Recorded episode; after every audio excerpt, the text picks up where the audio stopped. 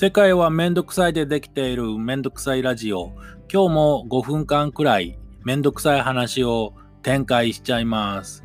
今日のめんどくさい話は、私たちとは一体何者なのか？ということ。私たち、私たち、5文字のね、日本語。すごく馴染みのある小さな子供、私たちはまあ僕たちは、私たちは。ね、普通に使う言葉ですね。私たちというふうに使うときに、その使ってる人、それぞれ、何を、何のことを私たちと言ってるんかっていうね。えー、私と今聞いてるあなた。ね。二人いますね。喋ってる私と聞いてるあなた。これを私たち。ということもありますね。それから、なんだろうな、私たち日本人はとか言ってね、日本に住んでる人のことを言うのか、えー、日本の国籍を持ってる人を言うのか、まあ私たち日本人はっていう、えー、肩書きカテゴリーっていうんだかね、あるいはあコマーシャルとかね、えー、そういったことでよく目に見聞きするのはね、会社ね、私たちの会社は、私たちはこここんな未来を提供してますよってね。だからグループに属してたりとか。そういう時私たちっていうね。あとは、どうだろう。もう少し小さな環境でいくと、家族。ね。私たち家族は、私たちは。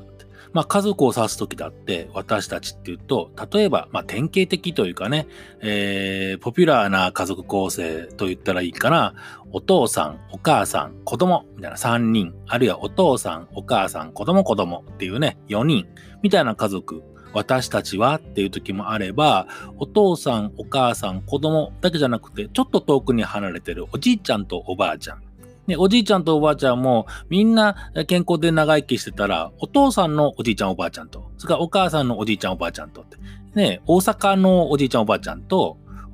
熊谷のおじいさんおばあちゃんいるんだよみたいなね、そんなところまでを私たちっていう時もあるかもしれない。で、同じ家族、親戚の中でも、熊谷のおじいちゃんおばあちゃんのことを私たちという単位で言って、えー、大阪のおじいちゃんおばあちゃんが私たちで別のね、で、東京に住んでるお父さんお母さん子供の3人はまた別の私たちになったり。私たちという時になんか目に見えない範囲っていうかね、そういうなんかある気がするんだけど、私っていう言葉、私っていう言葉自体もなんだかややこしい言葉なんですよね。あの、私は誰でしょう